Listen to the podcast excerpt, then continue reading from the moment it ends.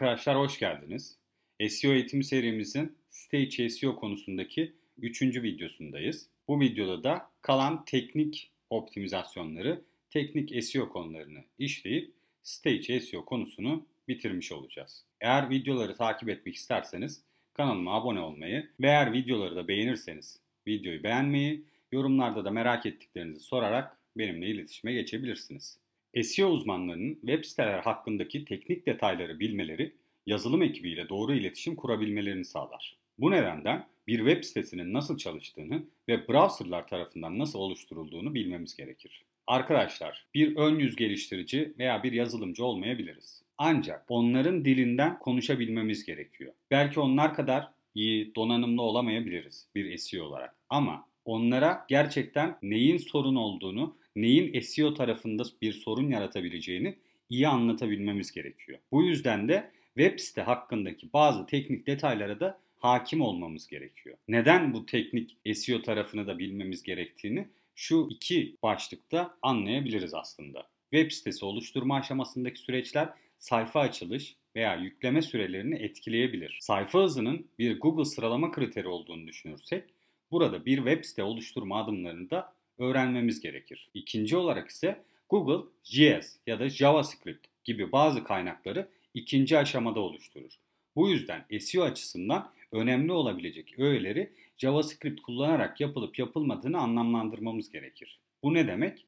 SEO açısından önemli değere sahip bölümleri eğer JavaScript'te sakladıysak veya JavaScript'le eklediysek sitemize belki de bunlar daha geç bir şekilde taranmasına neden olabilir veya oluşturulmasına neden olabilir. Bu yüzden bunları da bilmemiz, öğrenmemiz gerekiyor. İlk başta bilmemiz gerekenler domain ve IP adresi. Domaini büyük ihtimalle bu eğitimleri zaten izli izliyorsanız duymuşsunuzdur veya aşinasınızdır. Domain alan adı, Türkçesiyle alan adı demektir.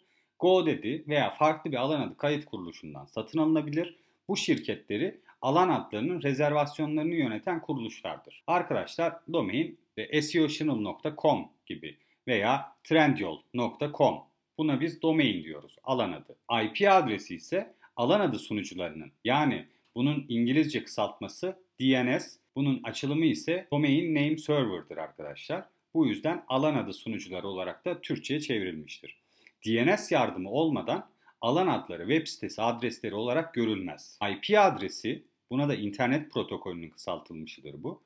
IP adresi olarak bilinen bir numara kullanılır. Ancak insanlar için hatırlaması daha kolay oldukları için alan adları kullanmak isteriz. Aynı zamanda da markamızı da markamızın ismini de kullanmak istediğimiz için bir domain kullanmamız çok daha iyidir. İnsanlar tarafından okunabilir isimleri makine tarafından okunabilir numaralarla ilişkilendirmek için bir DNS kullanmamız gerekir. Yani alan adı sunucusu. Peki bir web sitesi browser'da nasıl oluşur? Arkadaşlar ben bunu Türkçe'ye çevirmek istemedim özellikle. Çünkü genellikle browser olarak kullanılıyor. Her yerde yani günlük hayatımızda da bu tarayıcı olarak çok fazla kullanılmaz. Google Chrome'dur, Apple Safari, Opera gibi tarayıcılara İngilizce ismiyle browser diyoruz. Mümkün olduğunca her şeyi Türkçe'ye çevirmeye çalışıyorum. Eğer Türkçe karşılıkları çok fazla kullanılmıyorsa da İngilizce karşılıklarını yazıyorum. Bunları eğer siz de böyle kullanırsanız bence daha iyi olabilir sizin adınıza. Öncelikle kullanıcı alan adını browser'da yazar veya sitemizin bir bağlantısına tıklar. Sonra browser web sitemizin HTML, CSS ve JavaScript dosyaları için sunucuya istek gönderir. Burada da sunucu yine server diye bilinen kavramdır. Sunucu browser'da oluşturulacak dosyaları gönderir. Bizim HTML, CSS, JavaScript gibi web sitemize ait dosyalar bir sunucuda bulunduğu için bunları sunucu browser'a gönderiyor. Browser'ın bu web sayfasını oluşturması için. Browser kaynak dosyaları alıp hepsini bir araya getirir ve web sayfasını kullanıcının görmesi gerektiği gibi oluşturur. 4 adımda bir kullanıcının web site adresini girdikten sonra veya web site ile alakalı bir metne siteye bağlantıya tıkladığında gerçekleşen olaylar bu şekildedir. Bu adımların sonunda web sitemiz browser'da kullanıcılara görünmeye başlar. Tıpkı bu görselde olduğu gibi browser'da kullanıcılar bizim sitemizi görmesini istediğimiz gibi görmeye başlarlar. Browser bu siteyi yeniden oluşturmuştur.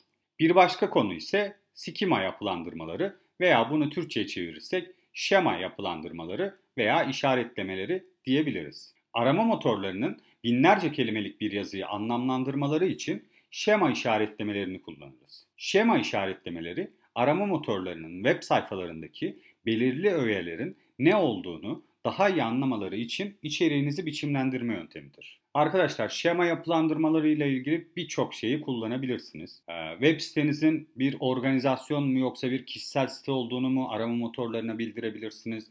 Bunun yanında sıkça sorulan sorular bölümleri yaptığınız zaman bunun bir sıkça sorulan sorular bölümü olduğunu Google'a arama motorlarına bildirebilirsiniz. Bunlar gibi birçok yapılandırmayı, yemek tariflerinde yine aynı şekilde skema yapılandırmalarından yararlanarak daha iyi bir içerik, daha iyi anlamlı bir içerik yollayabilirsiniz arama motorlarına. Yine nasıl yapılırla ilgili nasıl yapılır içerikleriniz varsa bunlarla ilgili bir şema yapılandırması çokça arama motorlarının içeriği çok kolay, daha hızlı bir şekilde tanımasına, anlamlandırmasına ve ona göre sıralamasına yardımcı olur. Ancak bunlarla ilgili bilmemiz gerekenler nelerdir?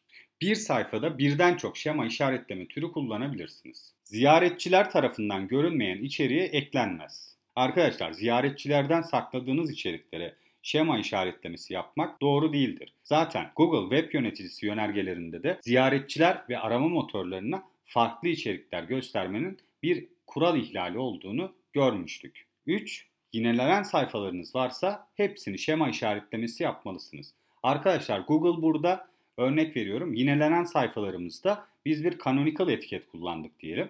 Bu, bu konuya da ayrıca ilerleyen slaytlarda geleceğiz merak etmeyin. Yani bir standart sayfa belirledik ve bütün yinelenen sayfaları da bu standart sayfaya bağladık veya işaret ettik diyelim. Ancak yine de Google sadece standart sayfada bir şema yapılandırması yerine tüm yinelenen sayfalarda da aynı yapılandırmayı istiyor.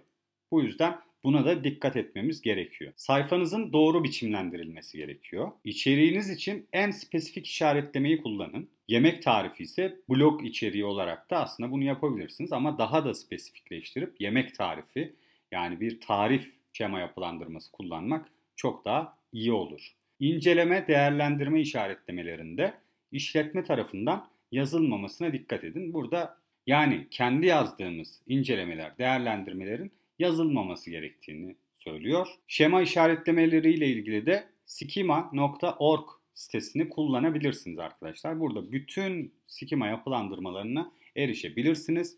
Buradan da sitenizle alakalı olabilecek doğru yapılandırmaları seçip sitenizde kullanmaya başlayabilirsiniz. Canonical etiketi. Google aynı içeriği farklı web sayfalarında taradığında bazen arama sonuçlarında hangi sayfanın dizine ekleneceğini bilemez. Bu nedenle Rel Canonical etiketi kullanırız. Arkadaşlar burada kendi yaptığım bir örnekten sizlere bahsetmek istiyorum. Ben bu paylaştığım videoları aynı zamanda metin halinde ve videolu bir şekilde SEOchannel.com SEO eğitimi sayfamda paylaşıyorum.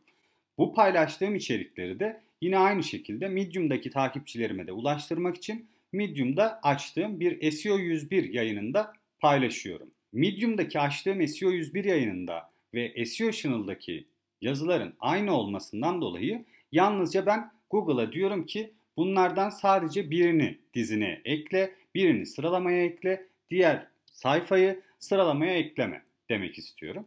Bunun için de Medium'da Canonical etiketinden faydalanarak SEO Channel'ı işaret ediyorum. Bu şekilde de Medium sayfamın zaten bu içeriğimle aynı içeriğimle yarış halinde olmasını da engellemiş oluyorum. Bu sadece Medium'daki takipçilerime de ulaşabilmek için veya beni Medium'dan da takip edebilmeniz için aslında. Eğer siz de takip etmek isterseniz medium.com slash SEO101 sayfasından takip edebilirsiniz bu içerikleri. Sayfa hızı Google için bir sıralama kriteri olmasının yanında aynı zamanda kullanıcılarımızı sitede tutabilmemiz hatta sayfa açılış sürecinde kaybetmememiz için de çok önemlidir.